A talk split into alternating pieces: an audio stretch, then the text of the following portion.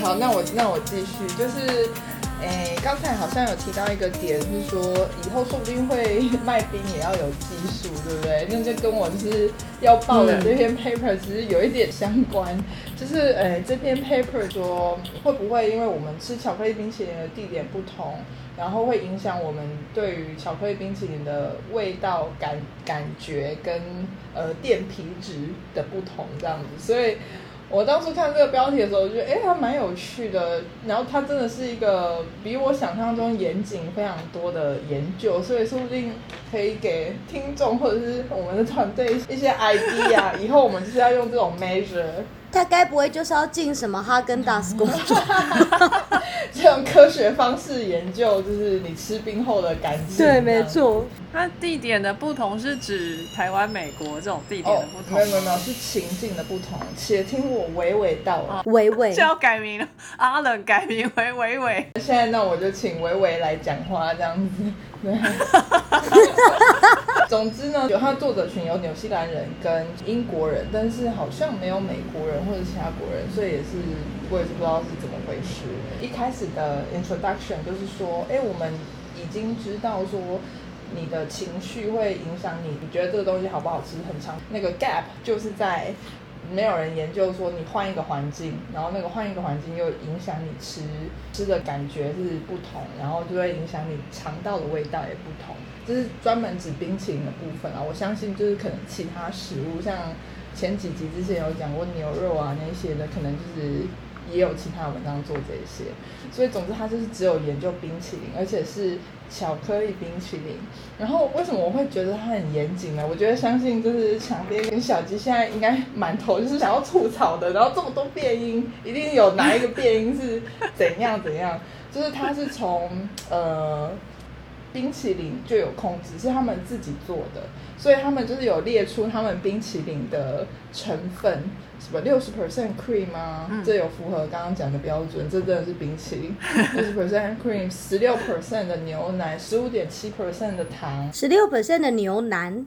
奶对，哦，对不起，牛奶奇妙的口味。想说加牛腩的冰淇淋。超诡异的口味。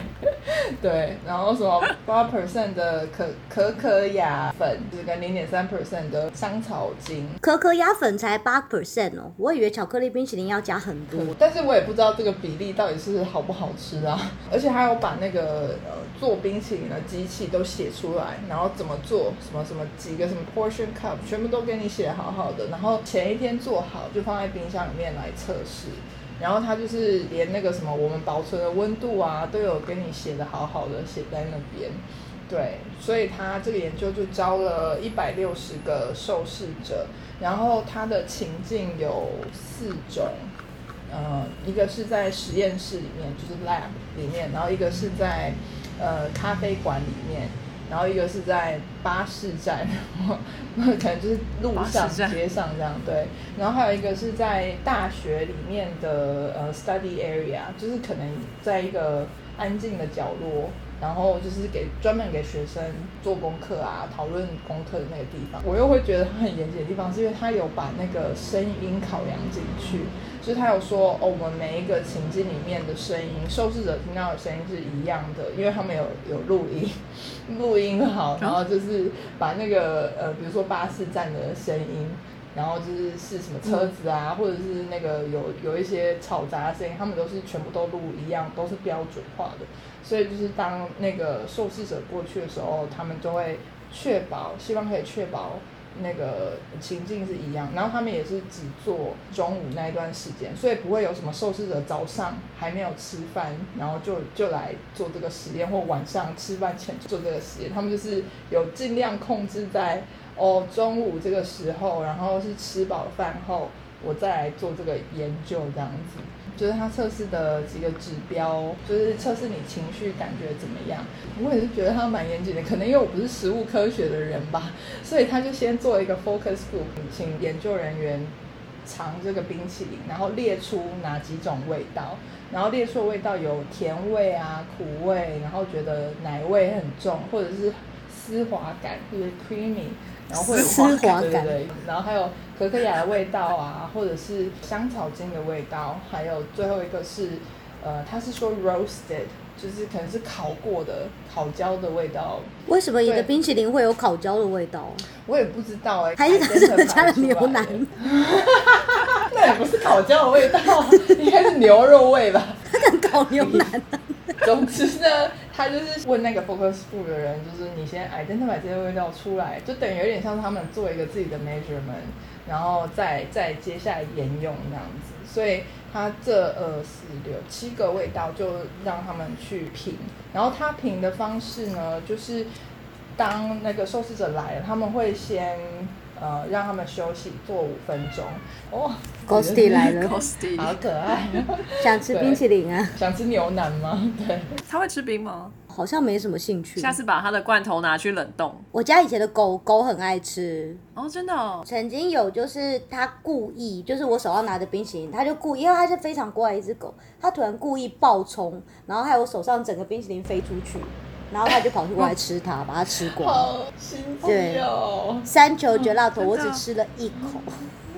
哎、好像在美国不一定是每家店，但是如果你去，比如说像卖冰淇淋的店，你可以跟他说，哎、我要一只给狗的，然后他们就会给你一只小小的免费的，然后这个是给狗吃的冰淇淋，狗狗好幸福哦。小小一只。这么好，可是可是应该也要注意一下原料吧？不是每个都能给狗的。我也觉得，还是说还是说那是杀狗协会？反正我觉得他们应该可能真的是有给狗吃的，就是美国人那么爱狗，感觉上应该就是真的是那个就是没有味道的冰淇淋，只是看起来很香。哦，也有可能，对。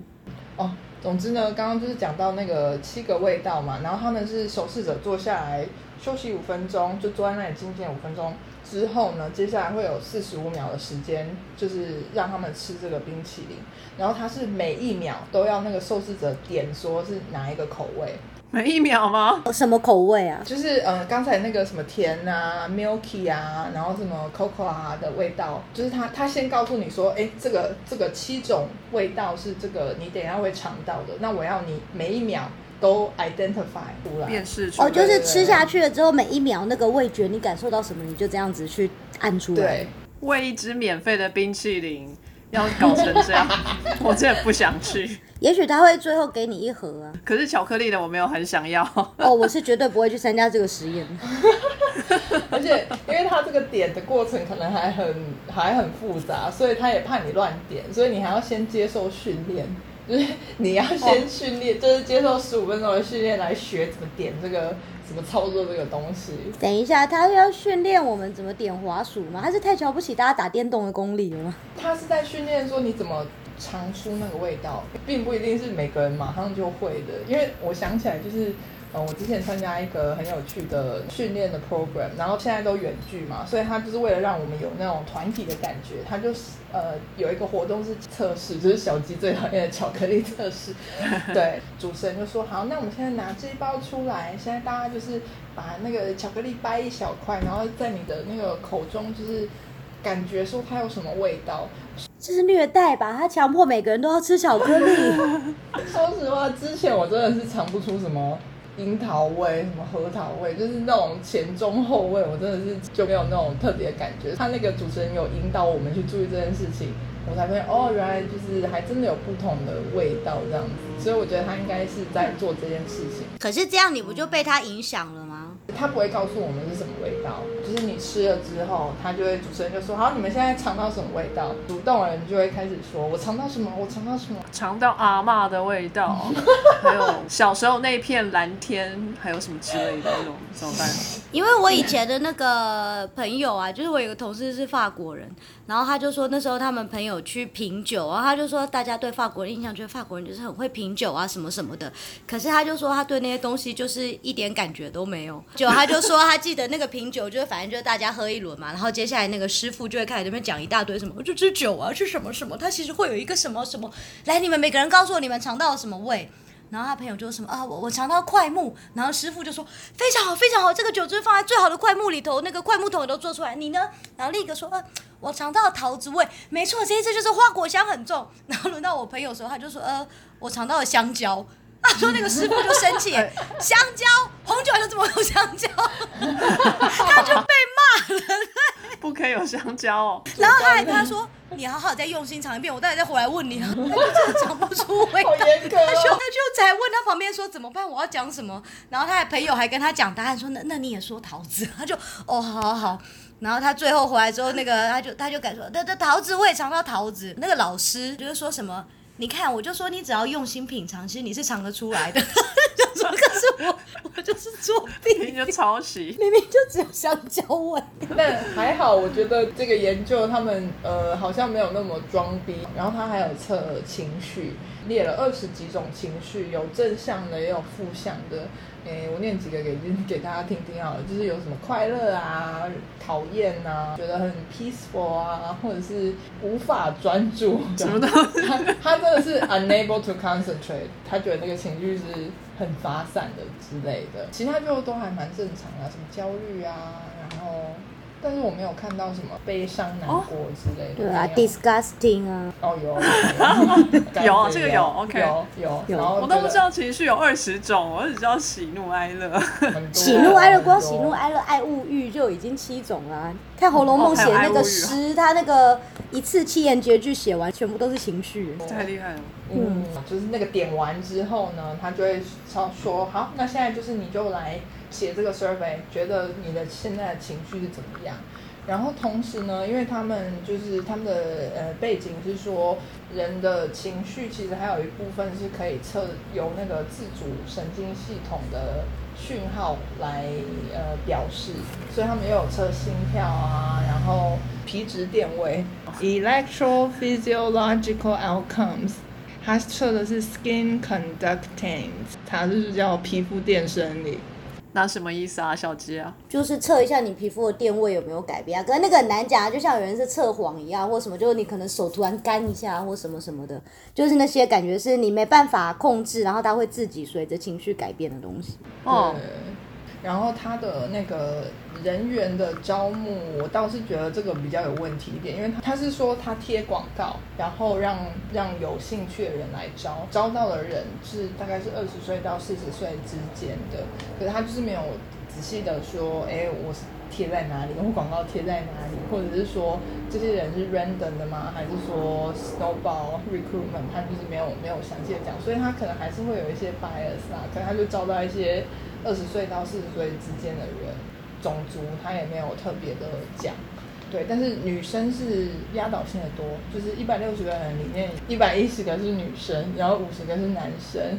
想吃冰淇淋的都是女生。对，然后呢，他就是在下去做一些比较嘛，然后比较的结论就是有一点复杂，因为它每每一个 outcome 的结论有四个嘛，然后像我刚刚讲的第一个那个四十五秒点一个那一个，你可能要去找那一篇文章，然后看图，因为它的图就是说，虽然每一个情境中第一个大家尝到的都是甜味，可是可能在呃实验室试的那些受试者之后，那个觉得很 creamy 的味道又增加了，然后什么什么的味道又降低了，结果我觉得有有点难以描述。总之呢，他们是有看到差异的，哪一种味道出来的情况会因为你在不同的情境而有一些不一样，比如说。，study area 或者是 lab 里面，它的那个甜味的持续度可能就没有那么长。一开始很明显，可是之后就没有那么甜的感觉。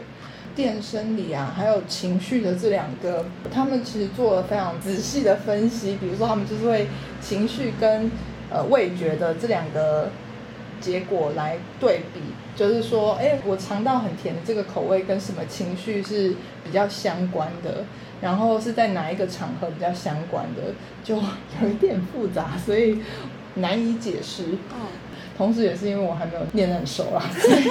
没关系，没关系，没关系。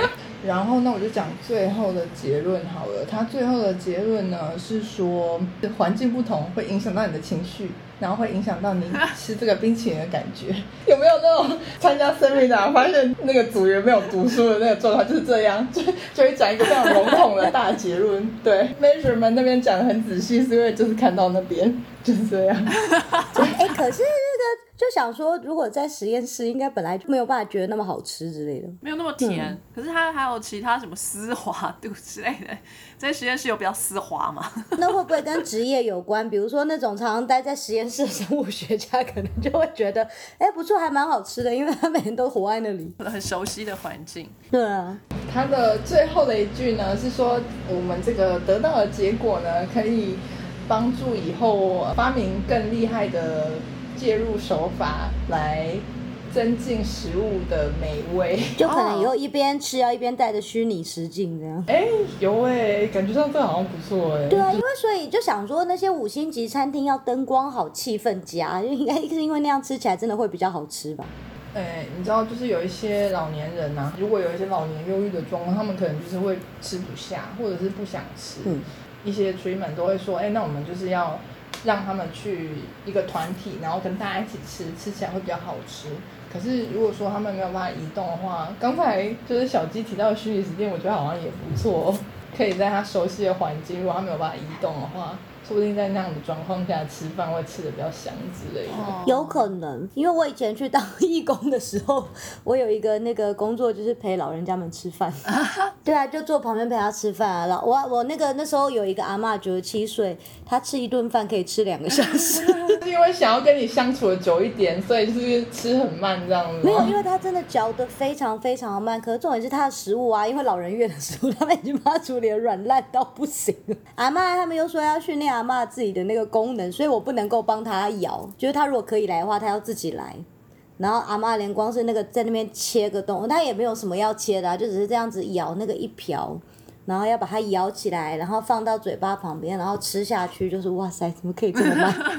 你应该要提供他法式的食物啊，不是法国食物都非常非常精致嘛？就没有，它的食物超级软了，而且又很小个。可是光是比如你的手啊，你手运动功能不好的时候会不好拿，然后要对到嘴巴，有时候好不容易看到，哎，快要到了，快要到，哎，掉下去了，shit。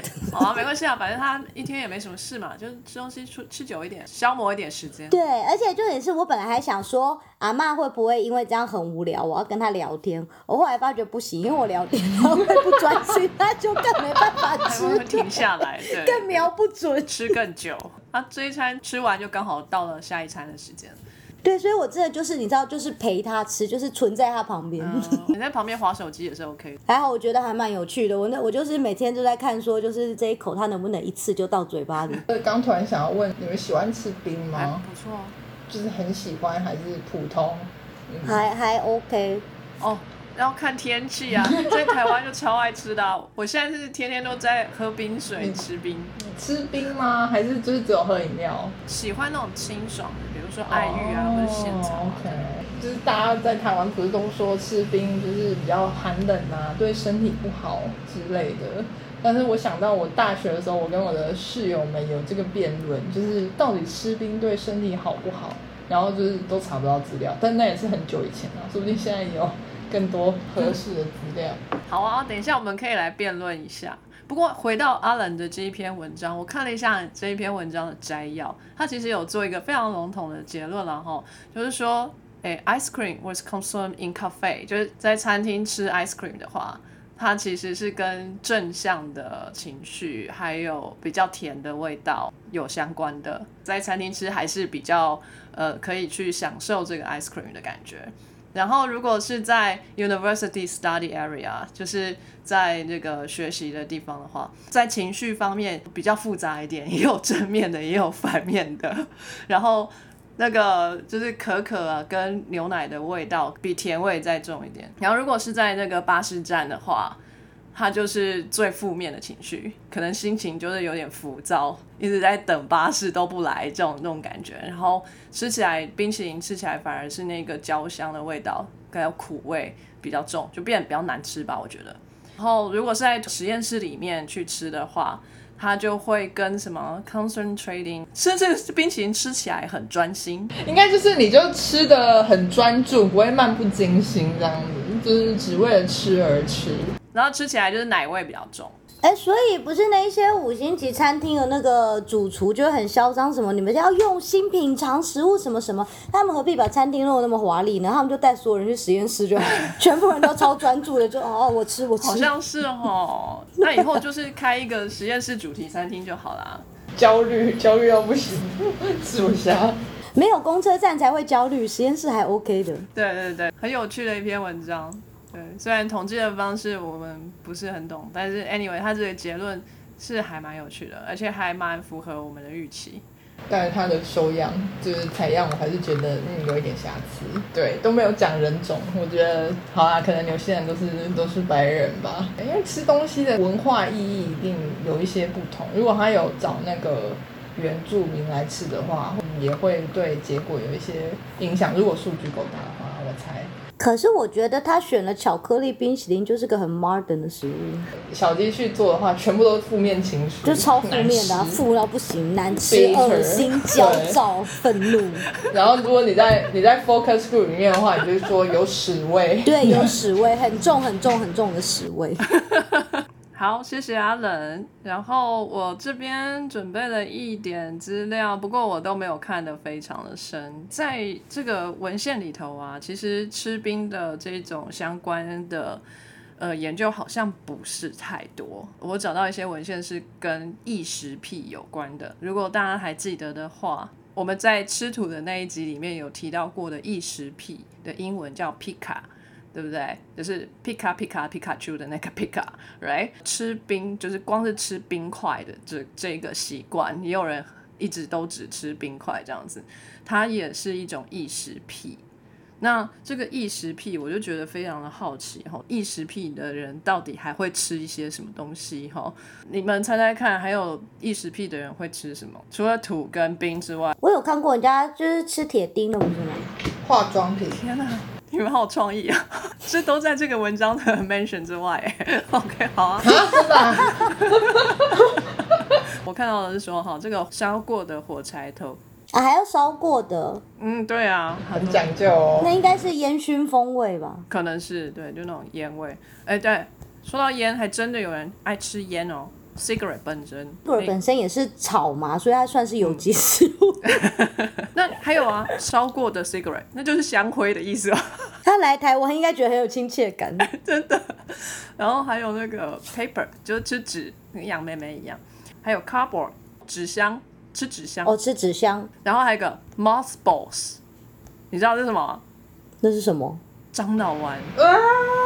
呀，就是飞蛾球有没有？蛾蛾球。哎，不过因为樟脑丸，你看它还是有一个很强的味道。因为有些人就是那种我们爱加食物的香草，也是因为它有很强的味道。薄荷大家都吃了，觉得樟脑丸好像也可以。就是一直都吃那个才会叫做异食癖嘛。如果你一天三餐都吃樟脑丸，呃，我不大能接受。这不会死吗？这不是 有毒啊？应该是会死。可是因为你看，我们也会一天三餐都吃白饭，他会不会就是把樟脑丸当成白饭，就是像面包一样的那个，就吃饭就会放一颗樟脑丸。等等等，还是白饭没有毒啊？然后他们说那个毒不都是那个分量的问题嘛？所以也许要吃到一百万颗才会死，所以他还是可以活很久，就慢慢累积。还有那个呃蛋壳，壳有蛋壳有听过，脆脆的，真的假的？哦，不过我也会不小心吃蛋壳啊，容易打蛋都不小心打进去就会吃。你不会挑掉，你会吃掉哦。没有，有时候很难挑掉啊，你就已经煮了就算了。啊，钙质这样好哦。对，然后呃还有钱币，这个我觉得会死哎。可是因为铁钉都吃了，就觉得钱币好像应该。铁钉那个一定死了吧？没有哎，他活了很久。真假的？他那他排的因为我就是去那种博物馆，就那种什么奇人怪事博物馆里头，他们还把他雕像做出来。我记得他活了很久。呃，还有那个手套，这个字我永远都不会念哦，V I N Y L，就是黑胶唱片那个黑胶。Vinyl，所以他是要吃胶质的手套。嗯，就塑胶手套。然后还有 baking powder。小苏打，小苏打应该还可以理解，就是会发泡嘛，很像发泡银这样。什么东西？哦，还要泡水喝，是不是？对啊，就很像泡水的发泡银。还有海绵 sponge，然后 rubber 那个橡皮的这种 foam，就是泡泡的东西。那可能跟海蜇皮有点像，就 QQ。还有石头，吃石头。然后他说还有是跟鸡学的吗？跟你学的，刚学小鸡。嗯哼。然后还有另外一种异食癖呢，是特别的喜欢吃某一种食物，就是只吃那种食物这样子。嗯，包括红萝卜啊、白菜啊这种就是脆脆的食物。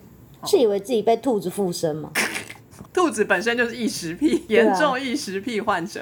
你知道吗？其实兔子不能吃红萝卜，如果你有养兔子的话，真的吗？为什么？它会中毒死亡。对，它不能吃太多红萝卜。他们是要吃甘草类的。就是我那时候跟我朋友一起养了兔子，然后就我怕发觉它不能吃红萝卜说，我朋友大崩溃，小小白兔不能吃红萝卜，这童话故事都是骗人的。是维他命 A，我立马 Google 了。对，维他命 A，我记得是很有营养的东西，害它会死掉。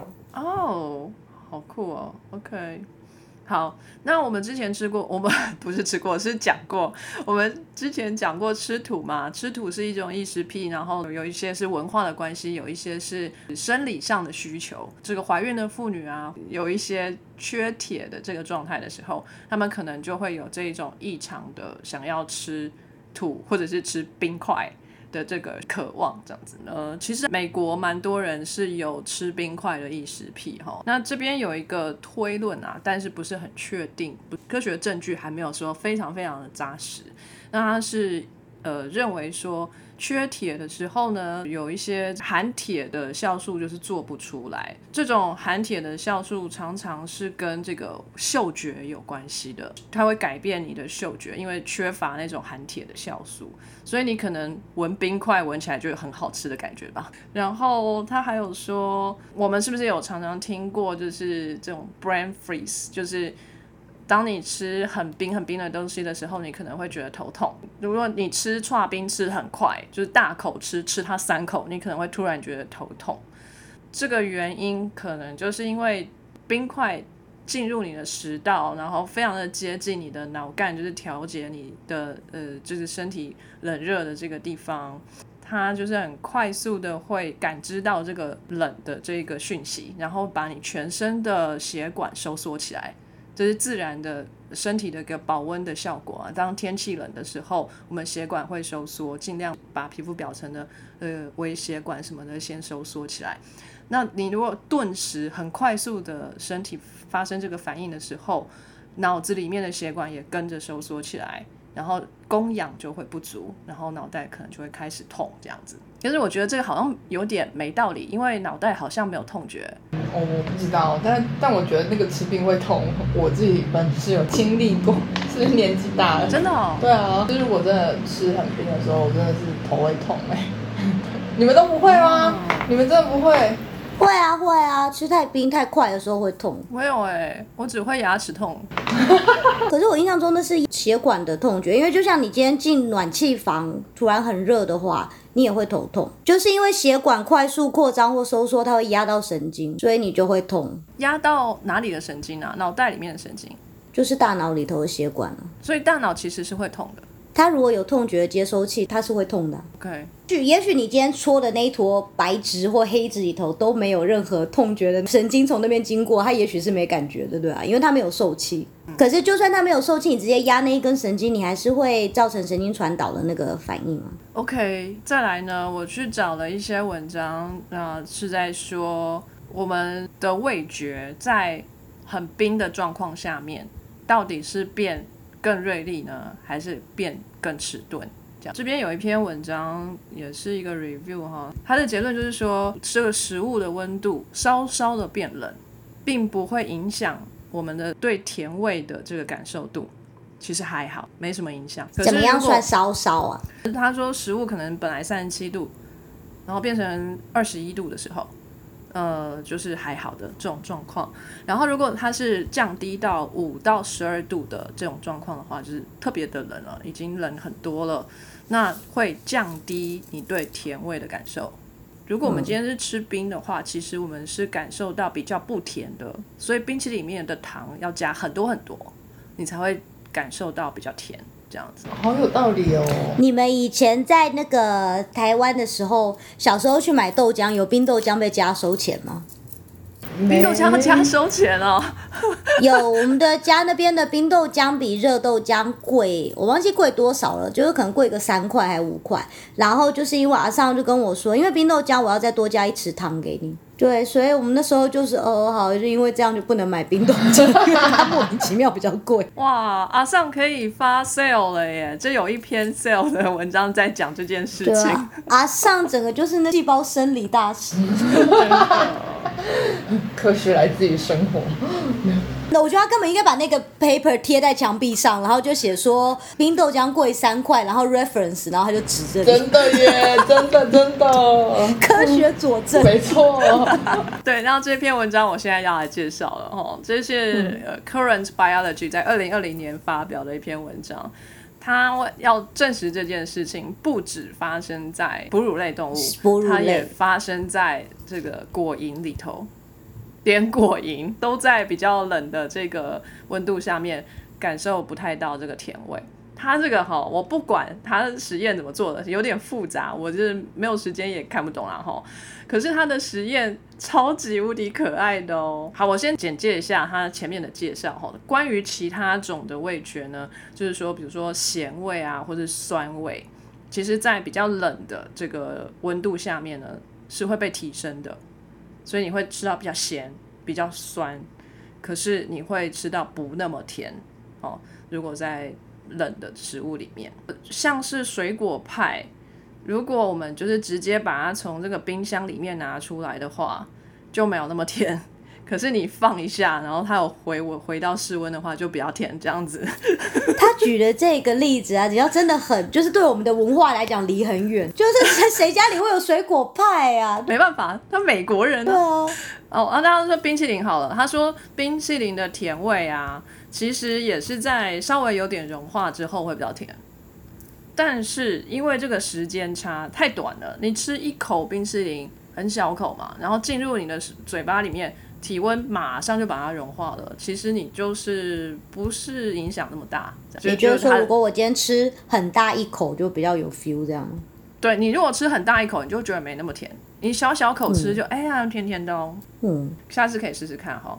好，那他这边做一个实验啊，哎、如果大家有在实验室里面的话，pipette 有没有？就是我们拿来呃做实验的那个 pipet，前面不是要加一个 tip 吗？那个 tip 啊，最尖端开口的地方，其实是你仔细看它是平口的，对不对？他把一只果蝇装在那个 tip 里面，把头朝着那个尖尖的地方放。然后让果蝇就是抬头，让它嘴巴其实可以伸出那个 tip 的尖头的出口的地方。这件事也太难达成了吧？要把果蝇塞进去，还不能杀死它，还要让它嘴巴朝前。对，而且它还是要活着哦，它你不能麻醉它，让它摆姿势哦，就是它要真真正正的，就是坐在那个里面。那它不是会飞吗？这我不知道他怎么办到的，可是他就这样把它放进去。还是他让他短暂的昏倒？因为以前那个高中做实验的时候，不是会有稍微稍微让他昏倒一下，你就可以数数或什么。因为他之后要做实验是要用糖水去靠近他的嘴巴，看他要不要吃。哎、可是那个短暂的昏倒，昏很昏一下下就没。可是它会影响他的食欲吧？如果你刚刚被麻醉过，然后你从麻醉里面醒来，就是昏昏沉沉，你不太想吃东西啊。没有，你已经把它固定在那里，你就再塞它一个小时啊。那他心情会很差，就不想吃。真的，心情真的就拜。对，其实我想说，你仔细想，就算他心情很好，谁会想要被摆成那个姿势吃东西啊？他搞不好给他第五个，他说：“哎、他吃了。”搞不好只是因为他就是想说，你到底要对我怎么样？就很像那个被变态杀人魔虐待，就说：“好了，我吃啊，你们放我走吧。我吃，我吃。他其实就是被五花大绑在那个 tip 尖尖里面去，然后只留下他的头可以伸出来，这样子。不不是头哦，是舌头。”对对，然后他搞不好是想要用舌头搓你，然后或者是对你比中指之类的。就科学家说：“哦，他很爱呢，他很爱。”对，他为了要就是控制这个温度，就是这个果蝇本身的温度是正常的，然后那一滴糖水哈，就是他们有一个仪器，在那仪器可以去控制温度，那前面沾了一滴非常小滴的这个糖水，然后这个糖水的温度可以去做控制哈，五度还是十七度这样，二三度之类的这样。在做实验之前，这只果蝇还必须要饿它两个小时，它才会就是哎会想要伸舌头出来舔东西。然后把它塞进那个尖尖里头，然后再拿那一根金属棒棒前面沾很小滴的这个糖水去接近果蝇的嘴巴，然后看这个果蝇要不要去舔它。然后就发现说，如果这个糖水的温度比较低，即使他很饿，他也不想要去舔它，这样。可是搞不好只是果蝇怕冷啊。所以它可能已经失去热量。对啊，或者是如果他把果蝇放在很热的地方，也许果蝇就热了，就想说那吃个冰好了，然后就吃了。他的研究有排除这些疑虑的设施吗？可能有吧，但是我没有非常仔细的去看，毕竟它是一篇 sale，这个篇幅有点大，所以可要看完可能要花个一两小时，所以我并没有看得非常仔细。对我只看到这个实验方法就被吸引了，这样子就 酷，超酷。有兴趣的听众可以自己找来看。帮我们解答一下，拜托。那我找了一下，就是特别的食物。那其实冰也不能多特别啦，基本都是甜点啦。真的吗？没有人有咸的冰哦，我都没有看到哎、还是日本人那么爱吃冷面什么的，他们没有想出一种冰的咸食吗？就是凉面这种是凉的嘛，对，可是好像就没有把冰块真的是丢进去这样子。呃，当然也有人把冰淇淋做成各种奇奇怪怪的口味，里面有包括咸的冰淇淋啊之类的，但是它基本还是个甜点啦。那我看了一下，就是 Wikipedia 有一个 category 很酷，就是各种冰块为基础的这种甜点，然后其中有一种。我今天想要介绍这一种比较有历史文化一点哦，就是它叫做 Hello Hello，H A L O H A L O，它是一种菲律宾的甜点。你不是在打招呼吗？对我，我真的不知道它的真正发音应该是 Hello Hello Hello Hello 还是怎么样，我不知道，请菲律宾朋友们 对给给我们一点指点，这样对。它其实这个菲律宾语的意思就是就是混合，就是一个混搭的意思，其实跟我们的串冰是还蛮像的，哎，跟那个什么么么呀呀嘛，么么喳就是，泰国么么喳喳，对。对对对对对，有点像。它其实就是呃，这样可以去选很多种料啊，然后放在搓冰上面这样子的一个感觉。哎、这种冰品不知道为什么都是这种叠字，么么喳喳，hello hello 之对。啊，他们那个地方是不是就是热爱这种叠字？他们是跟非洲约好了吗？非洲也喜欢讲一些叠字，然 后 是说人类的语言就是。在这个比较亲切的地方，就会用叠字。我觉得蛮有趣的地方是这个 “hello hello” 啊，它的历史其实是来自于日本，因为菲律宾之前有被日本殖民过。嗯我不知道这件事，所以我去查了一下菲律宾的历史。菲律宾其实因为它的位置是在很重要的航道上面，呃，商船会经过的地方，所以它的嗯被殖民的历史非常的长久。一开始好像中国人有过去嘛，然后再来就是阿拉伯人也有去过，然后还把整个菲律宾的这个信仰都改成伊斯兰教。后来西班牙人有去殖民，然后再来就是美国人，然后再来是日本人。在二次大战的时候，日本人有去短暂的殖民过一阵子。亚洲或是南亚这边第一间制冰厂是由美国建造在菲律宾的，所以要说跨冰的来源，其实应该要从菲律宾开始，因为啊，不然之前这边这么热，哪里来的冰？山上啊，会从山上运下来，然后还要做成冰给大众吃吗？这个可能就真的是皇室甜点了。这就算是皇室的甜点，它也是就是有个来源呐、你不能说因为它是皇室的就不算在历史里了。哦，哎，好啊好啊，要到平民化，就是大家都可以夏天来一碗冰这种状态的话，可能就是在这个制冰的技术呃开始之后了。那所以在、呃菲律宾开始也在有南亚的第一间冰块厂。那日本人来了之后就，诶，他们也想吃冰，然后他们有一些移民，就是其实住在这个制冰厂旁边附近的小村落里头，所以他们要取得这个冰块比较容易，或是拿的土产的 价格比较便宜，所以他们呢、就做他们日本人的口味，有点像宇治金石这样子，就是熬了那个红豆啊，然后就放在这个冰上面。呃，从此之后呢，就是发展出来的冰品，就是菲律宾自己去发展。那他们有自己的水果啊，有自己的其他什么椰子条啊、椰椰果啊，各种椰子制品，然后就是可以放在上面，然后做成菲律宾的冰品，就叫 Hello Hello。其实还有一个蛮好玩的，就是冰点啊的名字，其实也是叠字，叫做 Sally Sally。你要不要去 Sally Sally 来一碗 Hello Hello？这样子你就 happy happy 哦。对对。然后他们可以撒在这个冰上面的料啊，也是都蛮特别的，在台湾可能都吃不太到，就是各种椰子制品嘛。另外还有一种看起来很像那种压扁的麦片的东西，我觉得很酷，它叫做 Pini Pig，P I N I P I G，是 Guinea Pig 拼错了吗？对对，有点像，它是 Pini Pig，他说是还没有成熟的糯米。他就把它收成下来，然后碾平了，再拿去烤干，然后再撒在这些冰上面，所以吃起来可能就是脆脆的、脆片的的感觉这样。嗯可是我不懂为什么要糯米还没有成熟的时候就把它收成下来，为何？就为了当脆片呢、干嘛不要等它这个成熟之后，不是价钱比较好吗？啊？它成熟就黏黏的啊。黏黏才好吃啊，不是肉粽就是黏黏的吗？可是你看这样就多一个食物啦，就哎、它还没成熟的时候也可以吃，成熟也可以吃。对啦，也也是一种变化。然后另外我还看到一种冰品啊，其实就是你们意大利的串冰哎、嗯不知道你有没有听过啊？你你听我拼一下，看你可不可以发音出来，G R A T T A C H E C C A。Greta Cat，但是我们平常会有很多那个 granita，就是冰打成像冰沙，然后再加那个一个糖浆。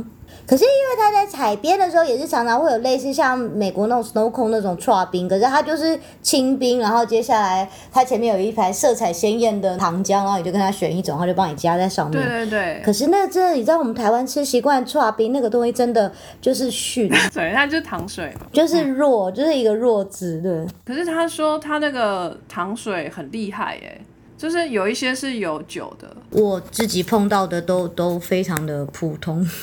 好吧？等一下，我传照片给你看，你光是看那个杯子，你就会觉得一阵伤心，哦天哪，好惨哦！很伤心的一个画面、啊。对，就是一般的那个塑胶白色的卫生杯这样，然后很白的冰下来加一点点糖水，好可怜。还有另外一个东西也是很悲惨的故事，好像菲律宾好像没有非常悲惨，但是就是他们的殖民历史这样子。那另外一个啊，叫做 warm ice cream，温的冰都已。经热了，还敢叫自己 ice cream？对，可是它背后有一个非常心酸的历史。这个东西呢是波兰的食品。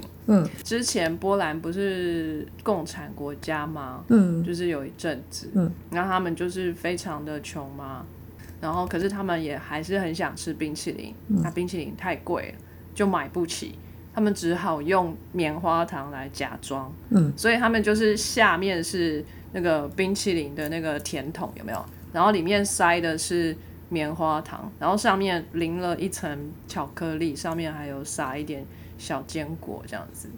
那他那个时候是因为很穷，吃不起真正的冰淇淋，所以只好吃这种。